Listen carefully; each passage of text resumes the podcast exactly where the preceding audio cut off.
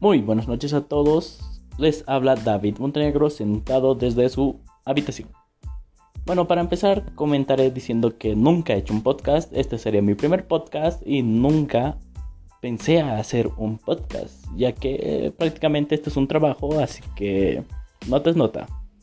Sin más preámbulos, comencemos. Para iniciar, quisieras decir sobre qué trata este podcast ya que este podcast se trata de los deportes de contacto. Bueno, sobre eso voy a hablar y mencionar diferentes tipos de deportes de contacto, etcétera, ya que es una pequeña afición a la que yo tengo. Ya que existen muchos deportes de contacto, como pueden ser el boxeo, que es uno de los más conocidos, MMA, artes marciales mixtas, que es lo que sería MMA, taekwondo, etcétera, etcétera, etcétera. Pero ¿a qué nos referimos con deportes de contacto? Deportes de contacto son los deportes que requieren contacto físico para poder competir.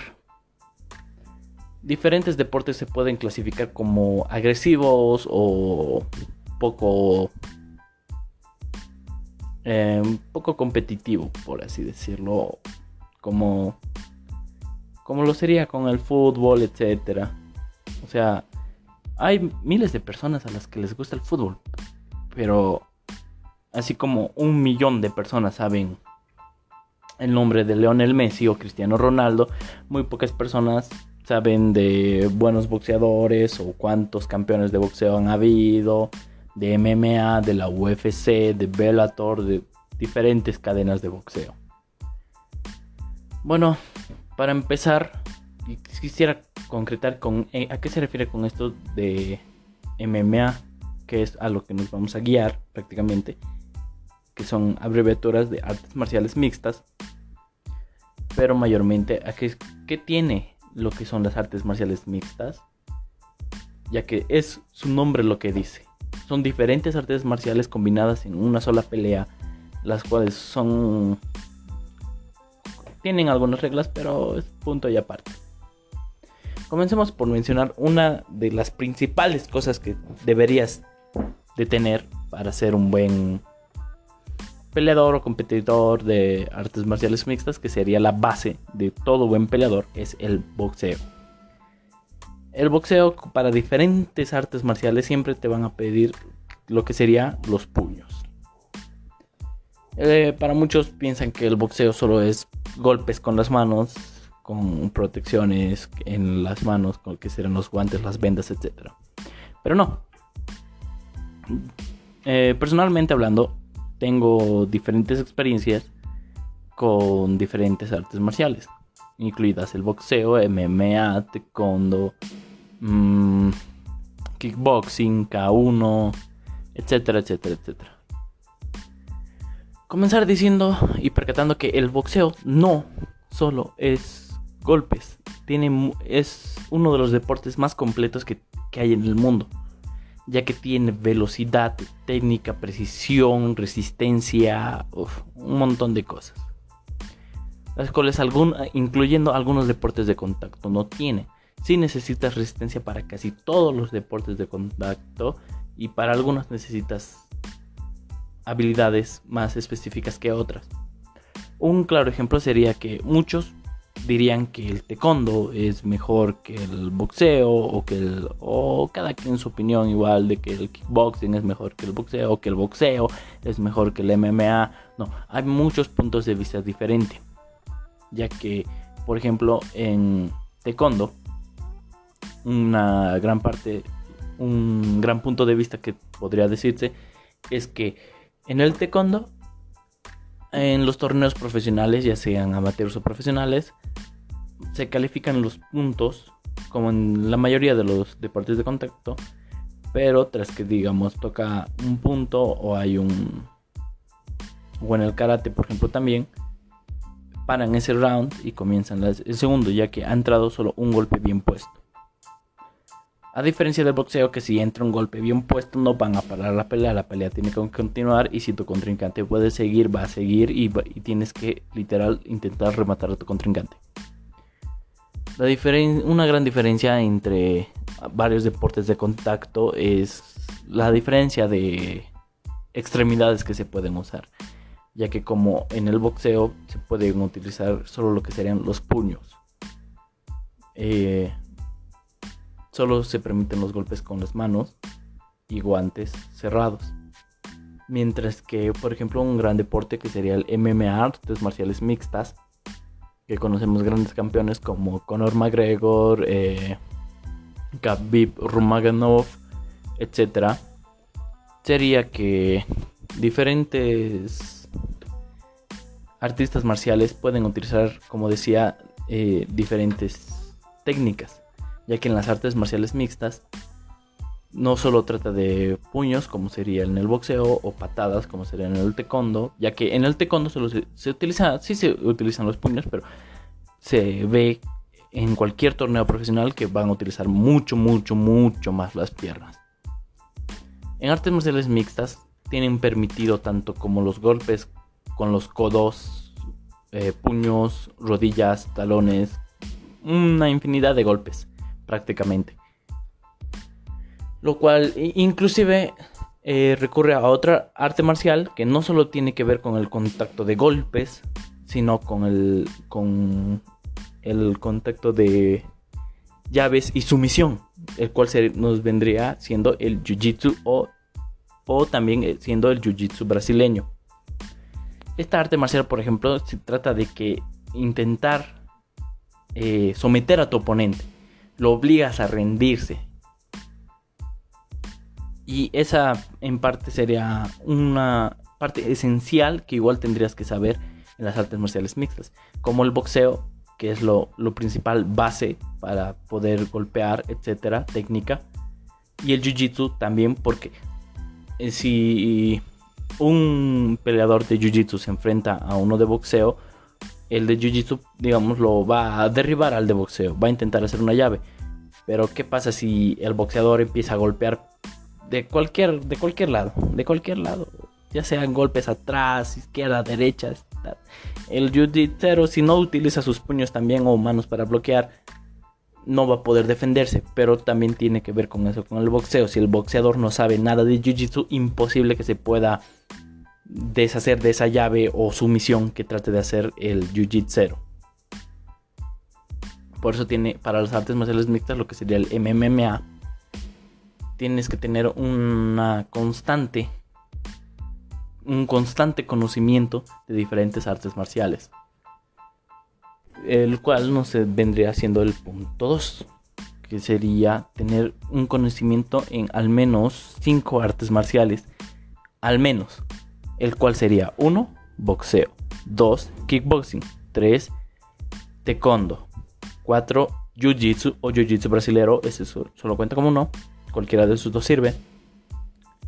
Y el número 5 sería eh, como por ejemplo algunos les sí o sí lo quieren meter sería el Krav Maga que es una de, especie de defensa personal el cual puede combinar agarres con puños etcétera etcétera etcétera. O también el karate.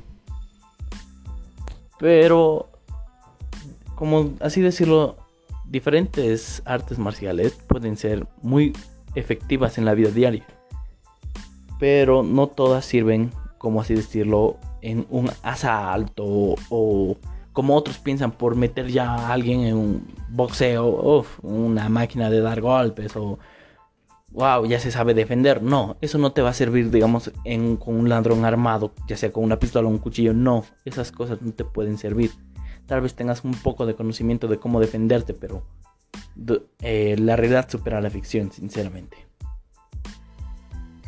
El cual hay técnicas como el jiu-jitsu que sí te pueden ayudar, pero no completamente, porque si obviamente una X ladrón o persona lo que sea viene amenazándote con un cuchillo y tú intentas derribarlo, todos piensan que podría ser como las películas del cine, etcétera. No, la vida real es muy distinta. La vida real es la mayoría de los profesores, inclusive yo tuve que tuve que preguntar a diferentes profesores de jiu-jitsu, boxeo, kickboxing, artes marciales mixtas, MMA, eh, inclusive de Crack Maga, el cual es uno de los pocos que puedo decir que pude preguntar porque no hay muchos artistas de Krav Maga, eh, lo que sería haciendo en mi país o ciudad. Eh, los cuales absolutamente todos te dicen que si alguna vez te asaltan o etcétera, no, no, no hagas algo tonto. Tú dale todo lo que tienes. Mejor prevenir que lamentar y ya, listo, ahí acabó. No pienses que porque ni ellos siendo profesionales eh, harían algo estúpido, como sería tratar de defenderse o etcétera. Algunos sí, pero lo más recomendable es no. Ah, un paso en falso, algo mal haces en ese momento, por un, movimiento mal te puede costar la vida. Es lo que más repiten. Bueno, para seguir con el tema, experiencias, eh, hice una pequeña investigación sobre experiencias que hay en los torneos de artes marciales, ya sean en boxeo, kickboxing, bueno, en un gimnasio que viene siendo eh, capoeira, igual tiene, en el cual pude preguntar o pude entrevistar a diferentes maestros y diferentes alumnos que sería el gimnasio del Team Rodríguez. Y el cual da clases como de sería kickboxing, eh, capoeira, jiu-jitsu, boxeo eh, y MMA el cual nos mencionan que como todo, como ya lo dije una vez, la realidad supera mucho a la ficción, ya que en y lo digo por experiencia propia, yo vi muchas peleas ya en torneos de ellos mismos, torneos legales, los cuales los golpes se escuchan muy diferente. O sea, ¿cómo decirlo? las técnicas que realizan los alumnos, los golpes, el sonido, la emoción del público, es indescriptible, por así decirlo. Lo cual, cuando les pregunté a los alumnos de cómo fue su primer pelea o primer torneo en el que participaron, la mayoría me dijo que de todos siempre tienen miedo o están nerviosos, lo cual es entendible y también que no se esperaban cansar tanto, lo cual me lleva a este punto. La mayoría piensa que el boxeo o el MMA o etcétera, un montón de cosas, solo son puños, patadas, etcétera. ¿Qué tan difícil puede ser pelear o por qué supuestamente se cansan? ¡Wow! No mames, están peleando, etcétera. ¿Por qué se cansan tan rápido? No. Nadie puede decir nada si no se pone en tus zapatos. Por ejemplo, yo tengo un poco de experiencia en las artes marciales, como sería el boxeo, kickboxing y MMA, los cuales trata de con más técnica y golpes certeros. En el MMA, por ejemplo, igual hay las técnicas de sumisión que es el jiu-jitsu, etc. Pero a qué me refiero? De que no en una pelea, en un torneo, la mayoría me dijo que en, en especialmente los novatos, obviamente estamos hablando de amateurs ya que pregunté a alumnos eh, que cómo fue en su primera pelea y obviamente su primera pelea no les van a meter a un ring con alguien super profesional y les van a meter de, directamente de 5 a 10 rounds, como 5 rounds ya sería profesionalmente en, la, en MMA y de 10 a 12 rounds en el boxeo. No, lo más específico es que les metan a un ring con alguien de su mismo nivel para que compitan eh, solo le den un máximo de 3 rounds de 2 minutos o de 2 minutos o 2 minutos y medio. Es lo que más me es recomendable. Pero ¿a qué se trata de esto? O sea, que la mayoría me dijo que no pasaban en el segundo round ya estaban exhaustos, o sea, no pensaban cansarse tanto en su vida. Y a eso va las artes marciales, lo cual te exige mucha, pero mucha exigencia física. Otros piensan que no, que el fútbol cansa más que esto, que el básquet cansa más que el boxeo, etc. No, señores. La realidad es muy diferente, la cual es que alguien que boxea está preparado como tan... Por eso dicen que el boxeo es uno de los deportes más completos, ya que tiene movimiento de piernas, cintura, esquives, eh, puños. Hay un montón de técnicas las cuales al cuerpo humano lo explotan hasta su final. Al principio la mayoría me decía que, oh, que es agotador, pero hay que darle. Si te gusta, hay que darle. Es lo más obvio. Y peleadores tan apasionantes como sería el de Conor McGregor o Mike Tyson, Mohamed Ali, etc. Es que lo han dado todo de su vida para dedicarse a ese deporte. Ya que dicho deporte trae sus consecuencias también. Y a eso es lo que nos vamos ahora, consecuencias de las artes marciales o diferentes artes marciales.